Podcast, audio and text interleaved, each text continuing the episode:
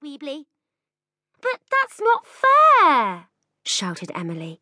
You squashed that machine yourself. Excuses, excuses, said Mister Moonbottom. Mark it down, Miss Weebly, and then we'll go and see how many other hazards and failures we can find. He looked over his shoulder at Missus Mims as he started stalking off. Needless to say, if I'm not impressed, your whole fair will be closed down. Miss Weebly made a note on the clipboard she carried, then smiled vaguely at Emily and hurried after Mister Moonbottom.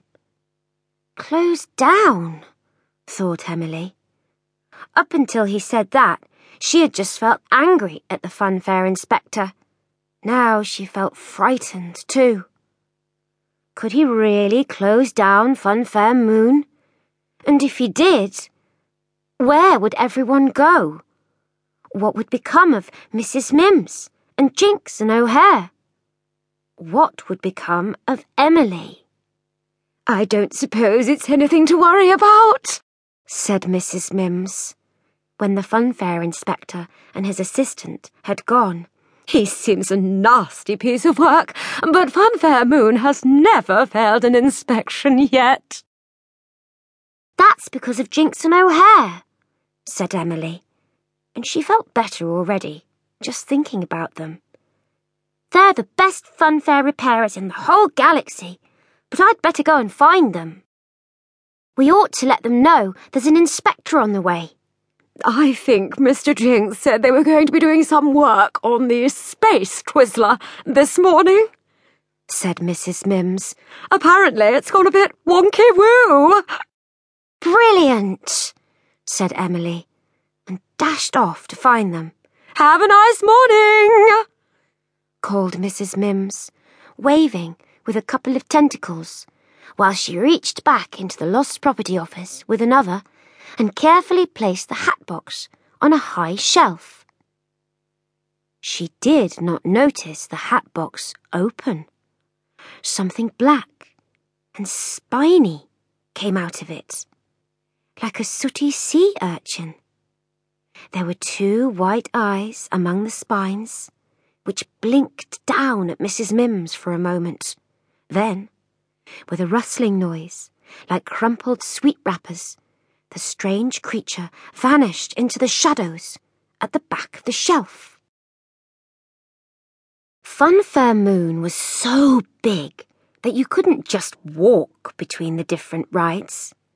There were little air trains which wound their way between the roundabouts and sideshows, stopping near all the big attractions.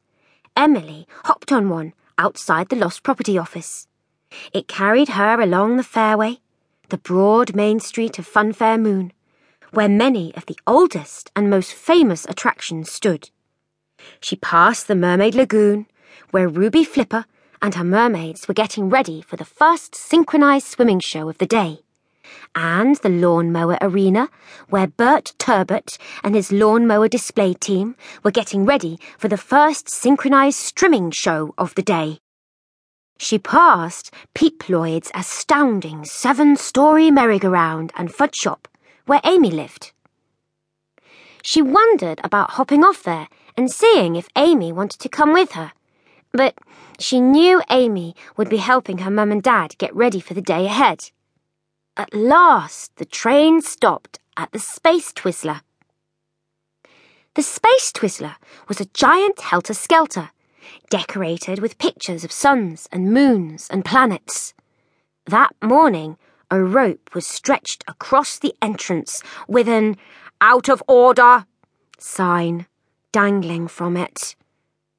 But Emily ducked under it and ran over to her two friends, who were busy getting things out of their toolbox. "Jinks!" shouted Emily.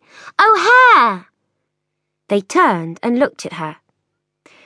"Emily," said Jinks, in an "oh dear, what do you want" sort of way. O'Hare just smiled, another big, furry smile.